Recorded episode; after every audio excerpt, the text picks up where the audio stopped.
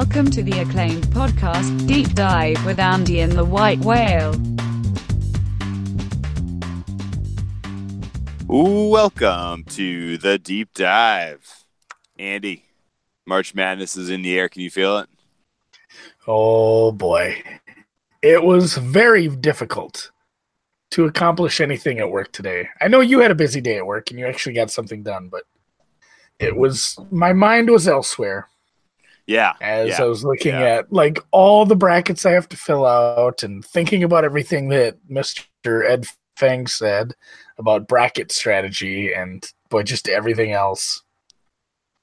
It uh it's it's getting there. Plus, I mean, not only that, you know, you can say, oh, the bright, you know, it starts Thursday, but there's a play-in game or whatever. But there's a there's a CBI or CI. I don't even know which one it is. I think it's CIT tonight. But Yeah. there's a CIT game tonight on Monday when we're recording this. There's actually other games on the play-in games.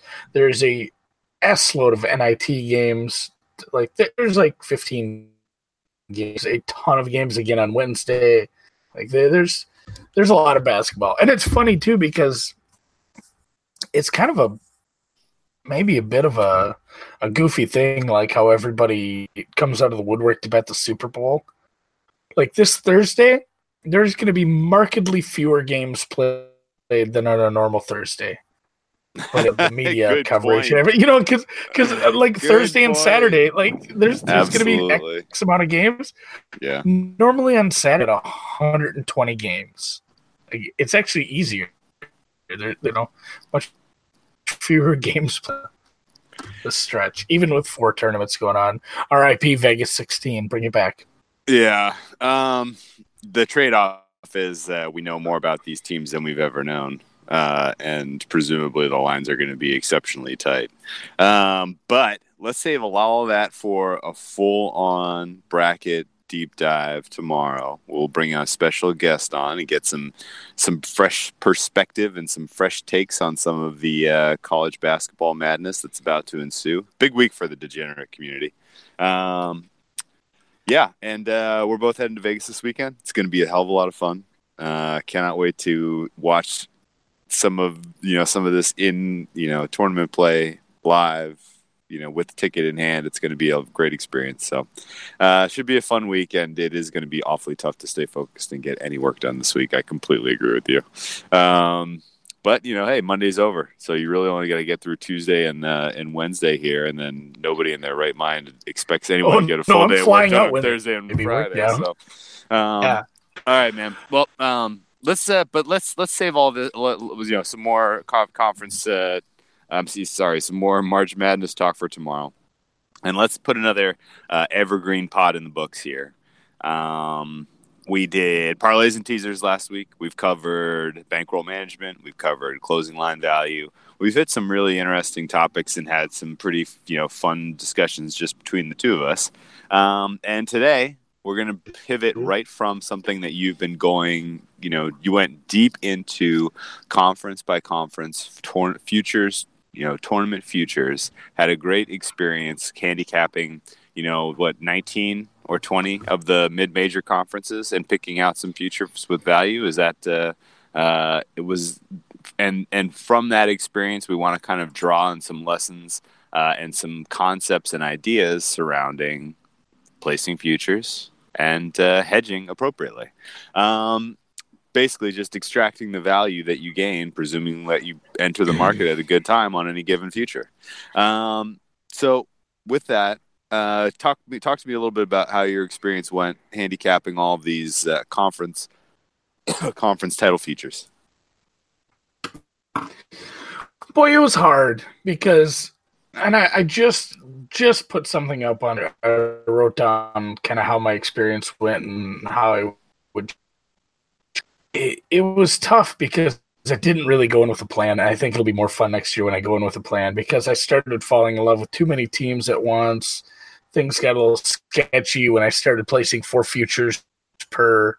There was three leagues I placed four futures in, and none of those teams I think even made the final. Like it was just disaster land in some of those.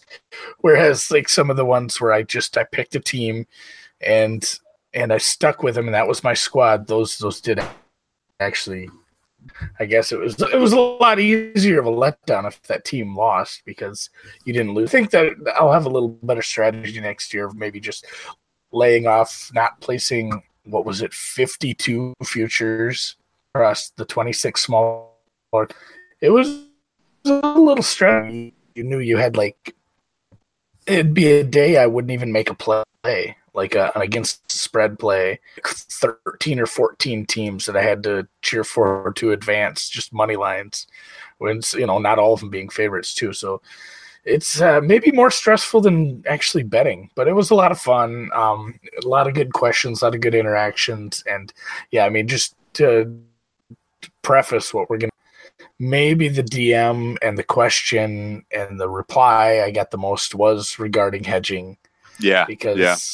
It, I mean it, it's it's tricky, and even like off the air here or not off the air, but excuse me, before the Sunday morning ones, I think I had three teams in the finals uh, on Sunday, and I was sitting there working out different ways to hedge against it with round robin parlays, betting against making two or two and three team parlays against my teams to see if I could even it out to make sure I didn't have like a disaster day if they went 0 and 3. And that is one way to use a parlay. Um, but yeah, I ended up of the 52 bets the whole time, which was kind of surprising. They hmm. were they went one and one. I mean, one was one was right, and I will say, and I did put this down in my in my notes that I just published up. One was a long shot, not a long shot, a six six and a half to one I had in the finals, and they were the favorite in the final. And then I ran the numbers as if I was going to bet that game, you know, as a single bet, and it it almost had me betting on the other team. wasn't quite there as far as my thresholds, but it said like this team that could ruin your bet shouldn't be that big of a dog. So it really pushed me to make that uh, that hedge against Nebraska Omaha. Ended up betting on North Dakota State just to take the the easy money, and that one worked out. So I was happy that my model convinced me to do that. Since my other two final bets that day lost, um, just Houston is such a good team. I just got nervous when Cincinnati got a lead. I said, pulling the trigger. I'm, I'm taking out of this. Yeah, I'm pulling. That one guy replying. That one guy replying to everyone on the internet about how Houston was amazing. Really, probably was in your head a little bit. I got to imagine. yeah, well, and Houston had. I can't remember who I took against Houston a couple days before. That just Connecticut. Yeah, Connecticut lost by fifty. Uh, yeah, yeah. Houston is Mem- a very Memphis good team. Which, granted, though, right? Memphis, Memphis covered. Memphis hung with them. Yeah, it seemed like I was involved in every Houston game. Yeah. For the few, I, I guess I should bet on honor against them here coming up. Okay. But no, it, it was a lot of fun. The hedging, but the the hedging complicated to explain 280 characters sometimes, and even in DMs, it's tricky. Yeah.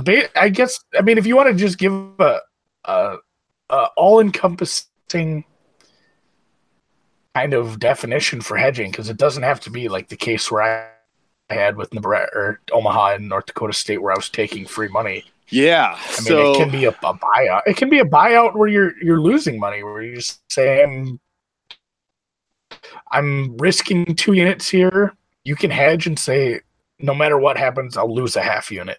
Yeah. You might not be a winner, but you you don't feel good about that initial bet. You bought your way out and you've hedged against it. So I mean, simply put, it's betting against your bet that yeah, you placed you're, earlier. You're taking the risk out of you're taking the risk entirely off the table and you're securing whatever the value of the closing line value you have at that moment would be. Right? Like that's effectively what a hedge is, right? And yeah. um like you said, it can be pretty much anything. You can it can basically be as severe as a buyout, where you are just eating the juice, uh, but you are taking your risk off the table. Uh, or it can be, you know, in a different way. You could have placed a 20 to 1 future that got shorter and shorter and shorter and shorter all season long. Uh, and the next thing you know, it's now trading at 4 to 1 to 5 to 1. um, and you want to take some of the risk off the table and secure some of the value that you have already, um, you know, already obtained Hmm. by means of you know placing a hedge bet, a bet that uh, uh, you know that takes away your risk. And um, yeah, lots of ways to do this. People sell their tickets on PropSwap for you know for all that we're you know we're hand wringing about different ways to, to hedge, or uh, or you can hit the cash out button if you are placing futures at a book that has cash outs. You know there there's many ways to do this, and you kind of have to think about what's the right strategy and approach for you. But that actually goes step backwards, in my opinion, to what's the point of placing futures? How does you know what is the role of future um, betting in the in the grand scheme of things in your sports betting experience, right? Futures market, especially in the preseason, in general, is a relatively soft market. Okay. And I say that even Oh, yeah. recognizing that all of these bookmakers install an enormous margin on this market.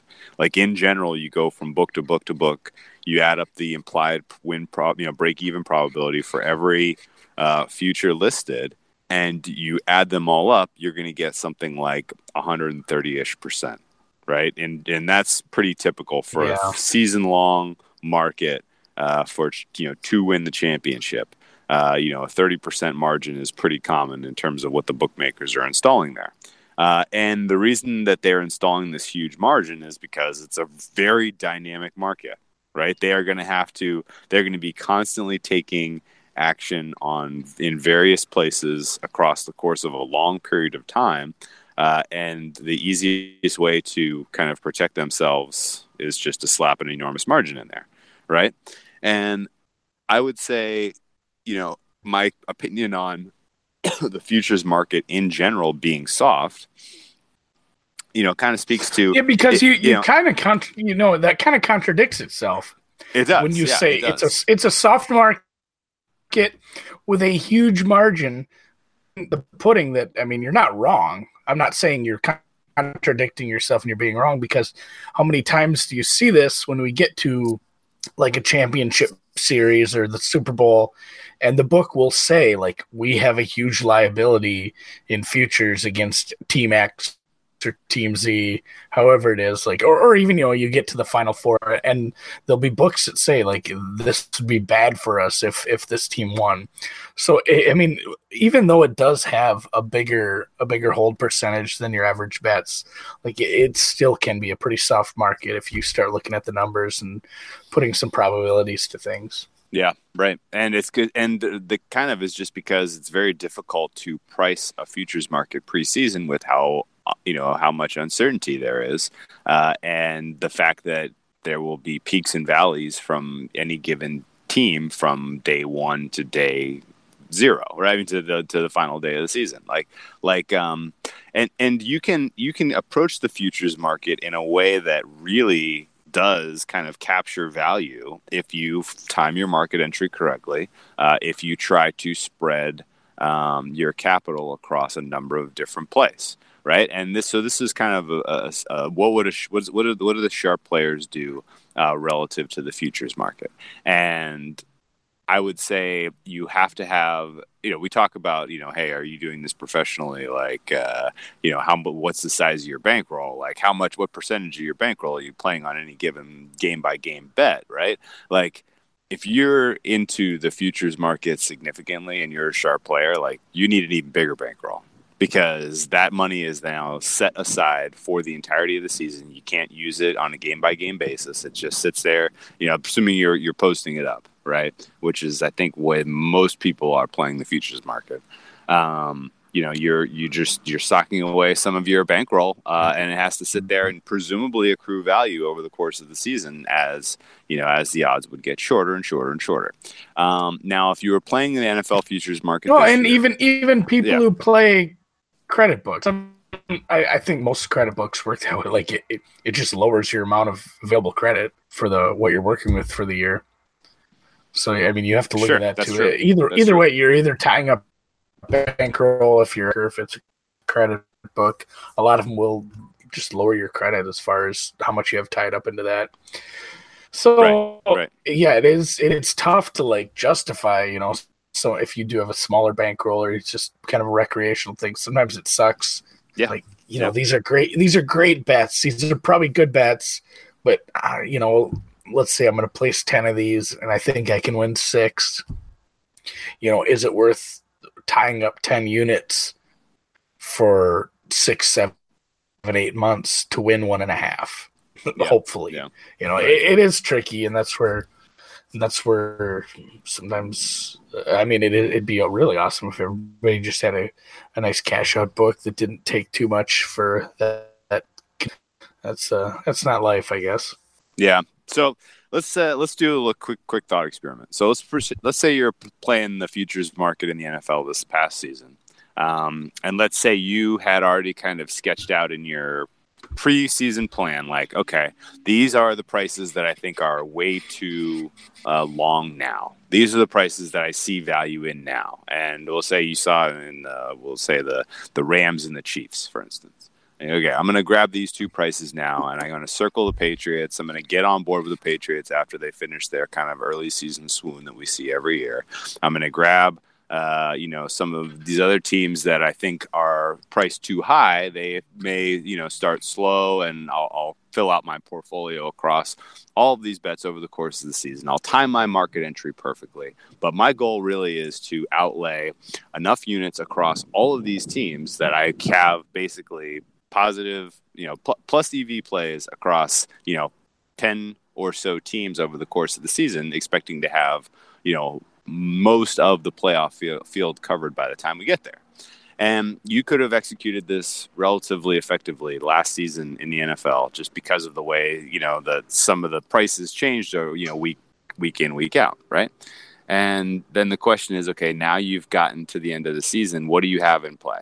You could have had, you know, 10 units at risk that, you know, that are all prices that are better than could have gotten placed at the very end of the season just because you bet them early enough or when they were in the downtime. People weren't even expecting them to make the playoffs. Uh, and now it's pretty straightforward. Just fill out your portfolio, grab futures on the last two pieces right there. You have a positive expected value across all of these pieces in play. Right? Like that's an easy, easy no brainer. Um, and you can even take this a step further and say, okay, Yeah, I mean, and like- just real, I mean, real simply on that too. Like, if you if you absolutely think the price will be different at the end of the year, I mean, it, shouldn't that just be a, automatically be a play? yes, yeah, Like, absolutely. if you do the research, I mean that that's kind of how. I mean, that's kind of how everything should be in this market. Just That's if- right. You know, if you think if you think if you think it's going to be markedly different once you get to the playoffs, you know, Yeah.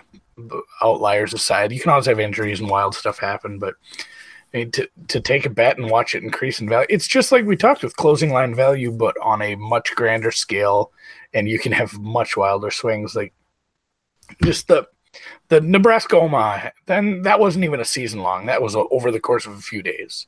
Nebraska Omaha was six and a half to one to win the tournament, and then two games later they're minus two hundred. Like the, that's the kind of stuff that dreams are made of. yeah, if you're right. betting, you know, if you were betting a single game and it went like that, that shit would be wild. That's incredible to get that kind of value, and that's where if you can identify some things and maybe have a little luck going your way too. Yeah. Yeah. It's uh, Yeah. it's a great spot to be.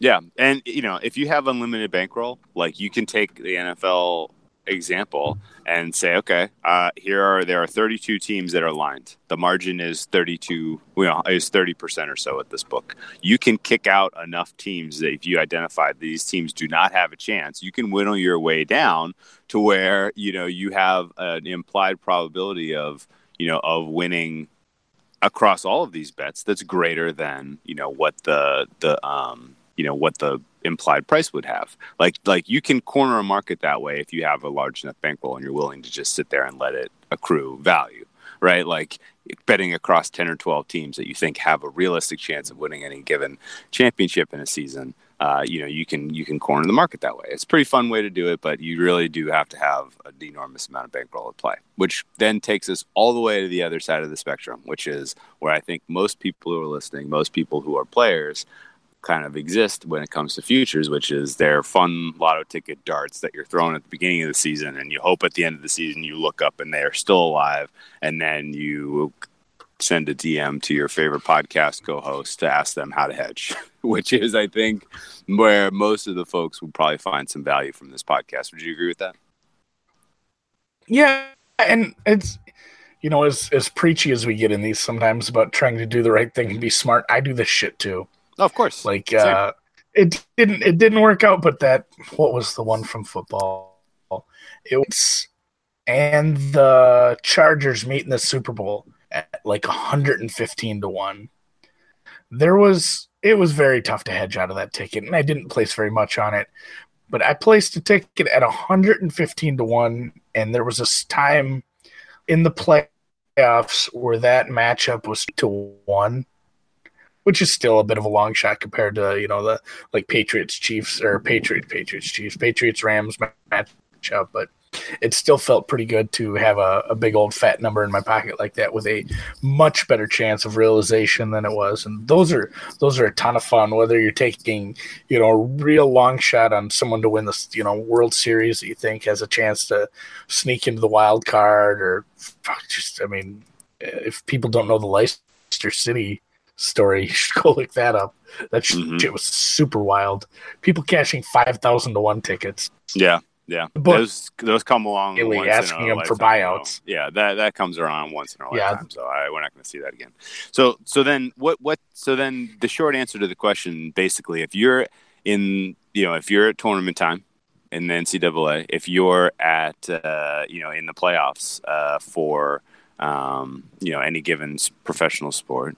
Uh, and you have a huge lotto ticket that has a chance of cashing. Should you hedge it? Almost certainly, the answer is yes. I mean, al- almost certainly. Like, like there's literally a very small group where I would say, you know, hey, look, if it's not life changing money, if you, you know, then you know, don't sweat it. But like, legitimately, like you've if you've done something smart and you've captured some value just in terms of like it was a hundred to one when the season started and now it's five to one, like absolutely capture that value.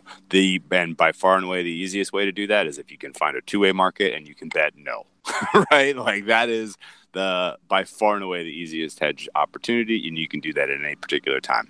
It gets much more complicated when you have something like the NCAA tournament, and it takes six wins to secure a championship. And this is where you know it kind of gets important to think through, like, okay, when do I start hedging? If I'm going to do it on a game by game basis, how much do I put? How much more do I put at risk here? um, and because basically it can compound when you have as many wins as it takes in the, you know for the likes of a NCAA tournament, and that's in general. That's why I steer clear of NCAA, you know, futures because so much relies on path, so much relies on you know where the committee slots your team, and uh, and really none of that is known until you know the eve of the tournament. Um, so it's you know it's tough. And I, you know, my rule of thumb, at least when we're playing, um, when we play some of the long shots for tennis, right? Like uh, in a Grand Slam in tennis, you need to win seven matches to win the title, right? And my kind of rule of thumb is if it's in the five to ten to one range, if that's where your ticket is, you need to be in. Presumably, you need to be in the finals to have a realistic shot at a hedge there. If it's in the Yeah. 10 to 20 to ra- 25 range, semifinals or quarterfinals probably. You know, it's final four, or, or you know, if you're in the final four uh, with a 20 to one, then it's time to start hedging. Uh, and if you're in like the 100 to one range, then you can think of start starting to hedge once you're in like, you know, round four.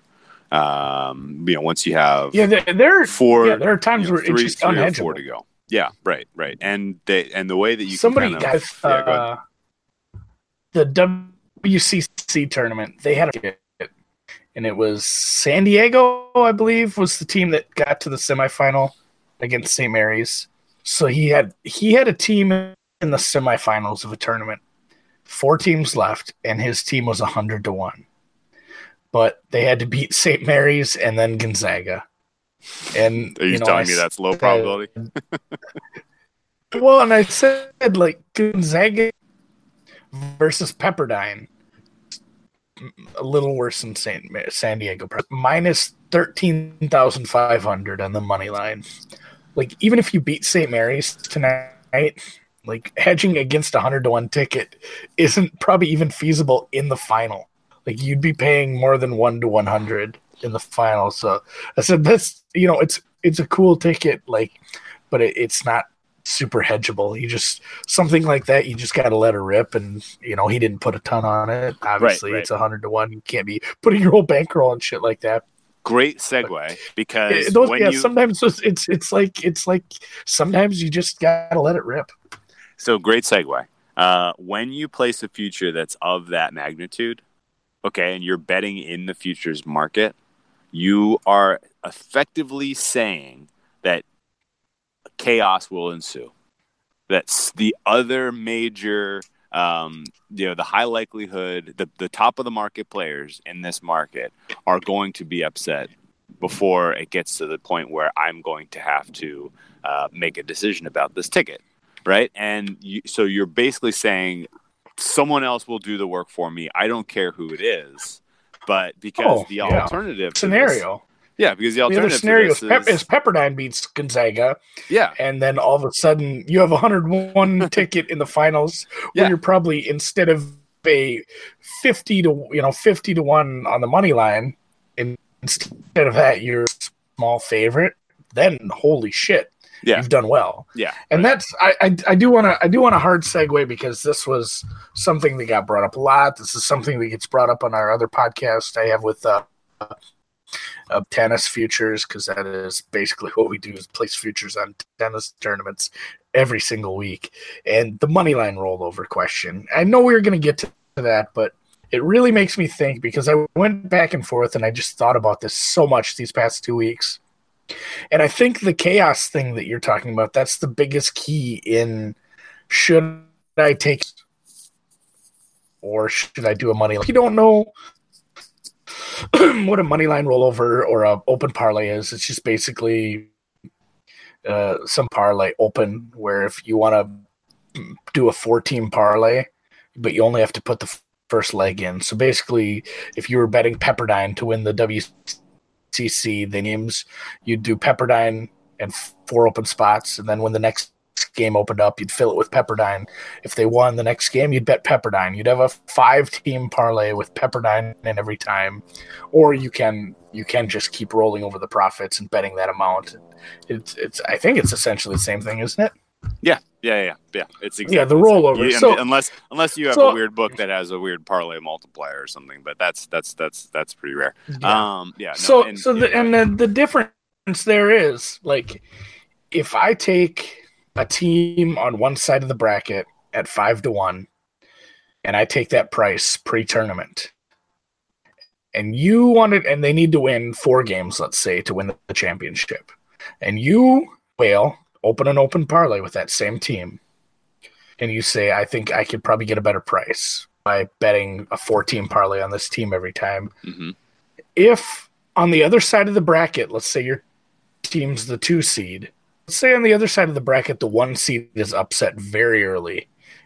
It's really good for one person and not so great for the other. Yeah, absolutely. Because the, the and that's the risk you take, and that's where you need to do a little deeper kind of analysis of what the probability you think of something like that happening is. But you should base that decision, I think, because the fixed price oh shit, I got a five to one and the one seed's gone, my my opportunity is much higher to cash this ticket. Whereas the person with the rolling money line parlay, whatnot, all of a sudden they're not getting five to one.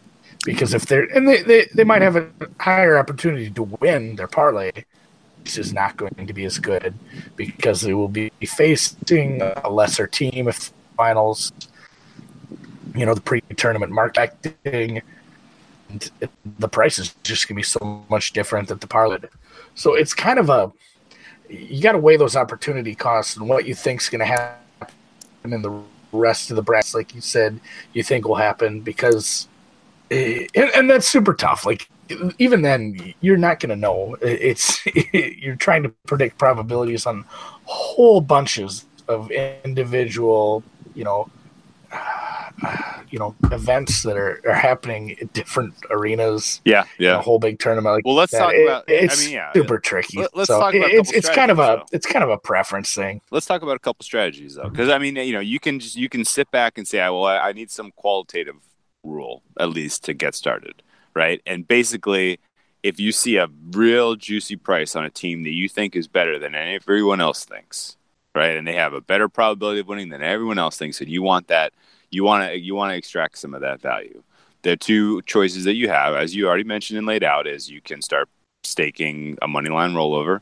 or you can grab a future price. And your decision point on there literally should be Am I expecting this team to do all of the hard work themselves?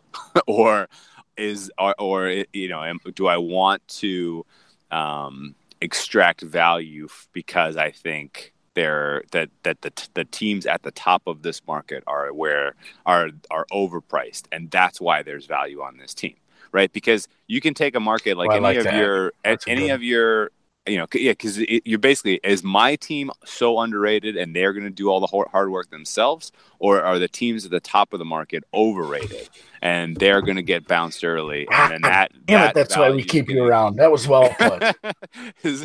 because and you can do you can do this test right like let's say that you have a one seed in a conference tournament that was minus you know that was plus 100 right and then all of the rest of them are long shots and you see value in some dog that's in the 9 to 1 range right your team presumably has around a 10% chance of winning the tournament but if the team that's 1 to 1 gets knocked out there's 50% right there that gets now reallocated to everyone who is who is left. So what would happen then to a 9 to 1 is it would basically get cut in half. Right? Now instead of 10% likelihood to win, now it's 20% because the 50% is gone and the rest gets balanced out. Right? And you can actually do this experiment by putting all the prices in a spreadsheet, turning them into implied probabilities and then, you know, re um, redistributing them once you take out whoever you think is overrated on there and you would actually see for yourself what kind of value you would get from you know some upset happening in terms of what your future price would be that's useful exercise uh, and then the other side of the coin here is price you know price the money lines. Uh, you can actually come up with relatively reasonable money line prices uh, just by taking the futures and you know kind of carrying those through. And you you know you can you can back calculate what the expected money line prices would be from any two teams in a futures market. And uh, and stack all the money lines up and see what you get in terms of a of a money line rollover Yeah. type of play so i mean this is all doable math Yeah. uh, basically And- is the key And something something I didn't touch on too is the another pro versus con to the money line rollover is the flexibility it does afford you as far as not having to put more money in against yourself. You can you can bail. You can say I don't match up. Let's say you have a fixed price on a team and their star player gets hurt in the semifinals in a win. They're in the finals, but like they're they're not as good of a team as they were, you know, the day Mhm. before. Whereas you know the the Yeah. price instead of the, the another team getting knocked out, you can say, "Well, I'm bailing on this. I'll fill this parlay with something else." Or if you were just rolling money over, you can just stop. Uh, another good move I saw somebody who was doing uh, a lot of the futures I did on Twitter, but he was doing rollovers and he was actually it was cool. He was letting me know what his were coming to. Uh, in a couple of he opted to add his last leg as the spread if they were an underdog. Whereas it cut down on the price, increased, you know, it base leg into a you know a fifty-two percent chance of cashing a plus money parlay. Yeah. Yeah. So there's a lot of a lot more flexibility if you do go that route. I, I do like I like that move a lot. Actually, it was as far as putting it in as uh, the spread rather than the money line on the last leg. Yeah, yeah. So, um, strategy then for futures is pretty. I you know we've we've covered this a lot over the years of and and talked through talking through this for various sports, but clearly you know to think about how long will you know how long is this going to take uh, to extract value. uh, that matters, uh, obviously, because you're presumably tying up bankroll that you could use otherwise. Uh, then, specifically, how do you want to? En- you want to enter the market um, at the right time. That's a, also a no-brainer. If you had entered the market on the New England Patriots after their Week Three loss to the uh, Detroit Lions, you could have gotten substantially better price and had much more flexibility on what to do with that ticket uh, than if you had placed it preseason or at any point in time once they kind of put things together. Um, and you know, so market entry timing is huge, and then you know whether you decide to enter the futures market or play a money line rollover is huge. Um, now, yeah, the market entry yeah. is something we talked about a ton during the football previews, and we will again this year. Like, there's just there's just going to be better times to get in on some teams, and we'll do that again when we break down the schedule. And uh, not that we were right about it, but we it's definitely worth taking the time and looking at and the calendar and remembering like here's a really tough stretch for a really good team and this team two or one and three in this stretch and still be one of the four best teams in the conference in the NFL in this example that might be a really good time to buy on them. It's you know it's simple like the simplest stock market stuff of buying low. When when you think you have a really good team that is going to have a st- you know to be a tough stretch for any team no matter how good they are they might do poorly and you might get a much better price than say pre during a during a good stretch. Like that might be the worst move you can make is, is to bet on a hot team for future like that that's that's the worst price you might get yeah, it's uh, it's kind of it's, you know. Yeah, no doubt. Buy the rumor, sell the news. That's that's exactly right. Um, you know, looking ahead at soft spots in, in in the calendar and getting action down just prior to that is one of my favorites. Also, um, the strategies then for hedging are are all over the place. Really, um, oh yeah. Just some personal you know, I'm not a futures player where I'm locking up tons of bankroll uh, over the course of the season, unless it's something that I have priced substantially far off, like Warriors to win the title last year, or um, you know, Colts at hundred to one. You know, I mean, like there, like there's a, it's rare that I'm getting involved uh, you know, at any significant amount in the futures market. Um, just because I don't like to have my bankroll tied up, I find that flexibility is important for me. Um, but when I do have, so when I have tickets and they're relatively long shots that are deep into playoff rounds, my my typical go-to move for a hedge is to just grab a stake in the opponent in the same futures market. So basically, instead of you know trying to you know, and this again, a lot of this depends on how much you have on your original stake, all sorts of stuff. This is a very, very not not this is not an easy discussion to have, right? Because everybody's different. But I for sure, um, you know, let's say I have a tennis player who makes the fourth round at hundred to one, right? And he's going up. You know, it's it's a, it's he's a dog in his fourth round fight. Um, but his opponent to win the title at that point is three or four to one right? Or even five to one. Like I am more than happy to swap out some of my value uh, accrued by putting a unit or two in play on his opponent. And then that way you win, you get 100 to 1 to the next level, but now you have basically two or three units at, you know, at stake. Um, or you have, uh, you know, you've swapped it for, uh, you know, a, a, a, play that you can potentially then continue to ride throughout the rest of the tournament. So you know that's that's a fun. Yeah, I guess book. would you say there's two like you know it's it's not all black and white, but really two different types of futures in my mind. The kind that say this can win and this price isn't isn't where it should be and this is and there's probably can't win but this price is way too big and there's going to be an opportunity down the road to turn this into positive money. I mean, there, there are some where you just you know like Chung wasn't going to win the Australian Open. Would you get like a thousand to one on him? Yeah, or yeah. eight hundred to one. Eight hundred to one. Yeah, right. Eight hundred to one, and he what? How far did he get? Uh, semifinals. Semis? He lost to uh, he lost to Fed in the in in the yeah. semifinals, I believe.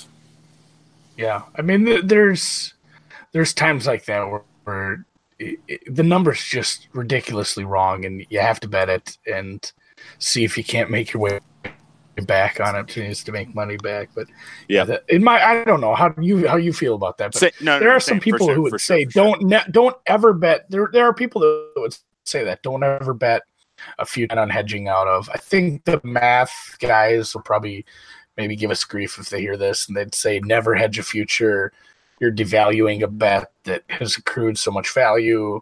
Whereas you know that that's it's good and all. Like probably if you're a pro, but especially you know if this is more recreational or hobby or you're just having fun, like you're never going to reach that long term threshold of hedgeable bets to to maybe see that value and like it, it is like whale said a kind of if i mean if you have a long ass parlay that you made we yelled at you for making parlay you know if if you can hedge out of the last leg of parlay and make a bunch of money Oh, and that's a big deal to you you should always do that Absolutely. Absolutely. oh i mean don't let greed get in the way of taking half of a bunch Yeah. Right. Right. you know it, it feels so Take- sweet yeah take some of your risk off the table and uh and and absolutely absolutely i 100% agree with you. Um the other thing that I, you know the other kind of common strategies obviously re- revolving around hedging you know besides getting taking more besides basically getting more exposed in the f- same exact market uh, which is my my go-to move uh, just because it's fun to do it that way. Um, but yeah, I mean, you can you can put an open parlay of money lines in with your opponent um, if you if he's a favorite and you don't want to have like an enormous, you know, just a just a joke of uh, you know, I have to put 50 units at risk at minus 200 in order to you know get back my value on this 500 to one ticket or whatever. Yeah, I mean, like that's that's ludicrous, obviously, and so you know, in those instances, putting uh, you know an opponent in as a money line uh, you know, money line parlay uh, makes sense to me. Um, alternatively, if you are at a hedging position and you're the favorite, like you were mentioning with your Omaha, uh, Nebraska Oh. Omaha ticket, like that's the best of both of all worlds because you've got a built-in middle. You've got a built-in middle. You could have taken, uh, you know, North Dakota plus whatever, you know, plus five. What were what were they on the on the point spread? Got a built-in middle, basically. yeah, but Yeah, but yeah, presumably, A built- presumably, in you middle isn't yeah we really didn't touch on middles at all and because you know about with hedging because we do want to talk hedging with futures but hedging can be i mean i i love the one before. If you i'm i'm never going to dissuade someone from trying to find a middle if they you know uh, i hopefully you're watching the game and you have a feel for it and you're not just slinging money around but if your bet is winning by a shitload at halftime it is awful tempting to do that i don't know how often you do that whale but like if you can have like a, a 15 point middle in like the nfl well i do that every time at least for a little bit Yeah. Yeah, yeah. No, I mean, you presumably you should be watching. I don't advocate placing halftime stakes or live wagers for a game you're not, you know, you're not keeping diligent track of. But yeah, yeah, I agree with you. Middles are, are awesome. They're amazing. And when you have a futures ticket and it's at relatively long odds and they are in a hedgeable position as a favorite, then go for that middle every freaking time. I love that. Um, yeah, so those are kind of the basics and, and general thoughts around uh, futures and uh, and hedging. Uh, don't be afraid to hedge. Really, this is not a macho thing, uh, you know. And and unless you know, even I don't know. I, I don't know what to say about life changing money type of thing. Like I kind of feel like if it's life changing money, like that makes it even more important to hedge. like half of life changing money is a lot of money. you know what I mean? Like it's just Yeah. it's just it yeah it's just uh Well, you, It- you, you don't have to do it for half. Maybe if you still want to be a sweaty Betty and, and risk some, you you know you, you can hedge smaller. You know, you don't have to go as go half and half and win the same amount. You can hedge out part of your liability and guarantee, guarantee. You know, let's say you have some wild ass parlay that's going to win like two hundred thousand. You don't have to hedge There's the no- last game and yeah. guarantee a hundred thousand on either. You can hedge some and say, you know, either I'm going to win or two or twenty. Yeah. Something like that. Granted, you have to have a fat wad of cash to hedge that. Right, of course, of course. But yeah, I mean, it's uh, you know, hedging, taking away your risk, kicking your feet up. It's a mathematical exercise, and it's absolutely something you should consider if you're talking about two, you know, outcomes that will be decided in a given game. Like for sure, a final is the easiest position to come up with a hedge. If you were hedging before a final, you have to be extremely careful and cognizant of what else you are adding to the pot in terms of liability, right? Like, because if you have, uh, you know, one, let's say, let's let's talk about, um, you know, let's talk about uh, uh, Kelly's three hundred to one on uh, Hurkacz, right? He got that guy to the quarterfinals Maybe playing. Federer, explain who that is. Not right? Kelly, but Hurkacz. Nobody knows yeah. who that is. What? Hubert. Herc, you were Hurkacz, yeah. Explain yeah. who It was, that- it was He- Thir- 300 to 1 300 to 1 long shot made the quarterfinals of Indian Wells. He was three wins away from the title. Okay. At that point, you might think, I have a really valuable freaking ticket. Like, I can now make a 100 unit bet on Federer to win this match, right? And, or, you know, or, or something along those lines, right? And that you know if Hurkacz wins, then you've now lost that 100 unit play, uh, and your one unit to win 300 on uh, on Hurkacz is what? How does this math work? It's not good, Bob. Because now you've got 101. You've now Correct. now you've yeah right. You're not getting that 100 units back if Hurkacz gets there. So you, No, now, you act- now instead of a 300 to 1, you have a 3 to 1.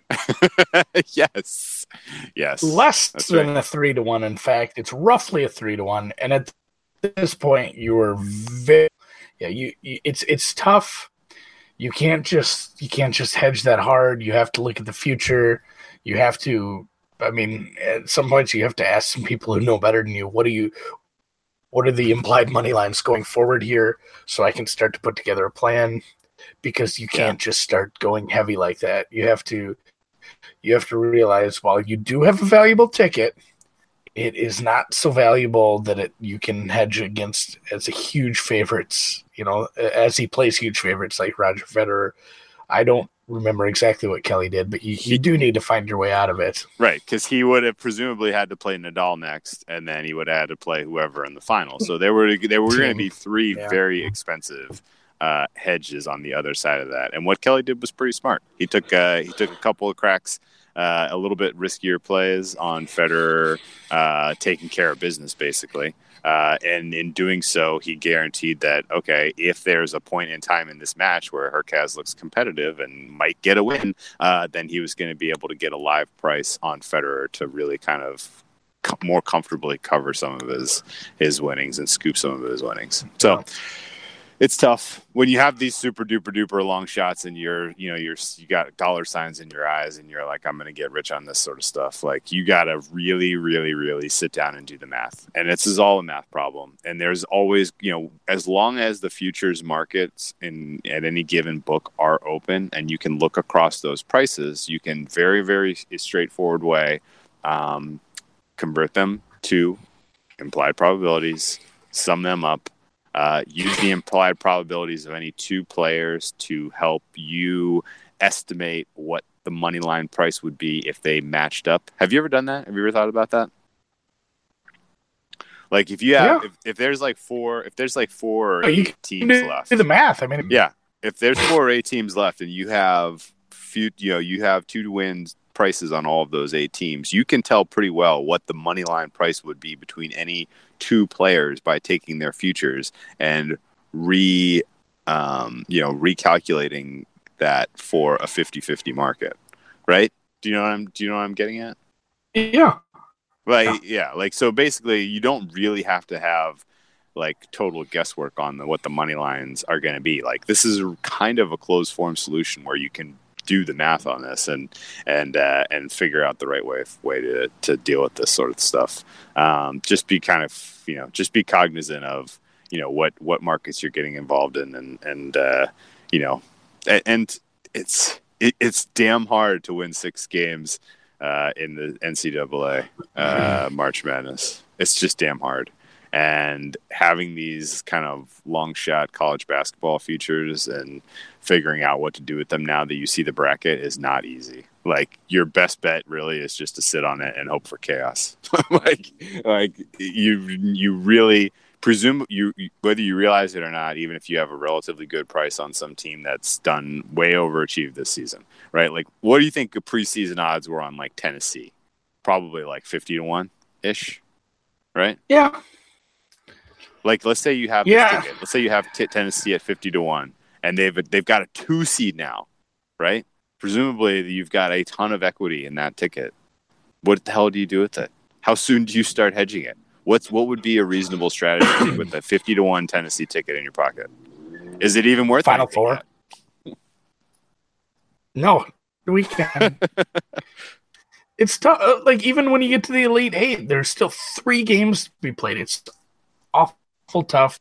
It, and it will depend on the other teams. Like if Duke and Gonzaga are on the other side still, and I mean, it, it's going to be very difficult to extract some. I, I, I suppose once you got to the final work out a plan there because they're not going to be enormous underdogs. They're still a, a high quality team, but um, yeah, the, it, it it it does it does depend on who's left. Like you, that's the tough part. You can't really make plans now. You don't know. Like if there's wild ass chaos on the other side, they're the best team left by a, damn sight. You can you can start doing some work. Yeah. Right. That's right, man. Yeah, I and I, I have to stop. And this this is going to be absolutely not evergreen, but people should remember this years from now. Did you see Curry's shot? No. right. So from from the from the th- right behind the three point line, the arc, but the opposite end, a three quarter court shot, bank shot, to to tie the first quarter. And I'm seeing I've seen at least one ticket now for like first quarter Spurs money line. Oh, take a lap. Just, just take a lap. Oh, take, that, take a lap, Noops. Yeah, it's someone we know. Rough. Oh, Noops had. Oh, damn. Yeah, dude. apparently. Oh, damn. Um. All right, man. Oh, well, I think. My goodness. I think we've no, this was this. good. Yeah, um, I think we covered this as, pretty well. Yeah, as always, just con- continue to DM about this sort of stuff. Yeah, because right, it is right, tricky. Right. Thing too, like if you have one of these on Twitter and a post like, "Hey, somebody help me with this." Somebody's yeah, always what do I do? in and help Yeah. help help Yeah. this. Like that's My- that's super. yeah. That's actually a super good strategy. Yeah, my hey, uh, hopefully somebody can help me with this math. yeah, yeah. It's a it's a math problem. It's solvable. That's all I can tell you. Uh, and if you are right now currently looking at some college basketball ticket that you have super duper value in that you you think you do, um, unfortunately, there's not much you can do right now. you you need chaos. Like you literally need, um, you know, you need your region. You need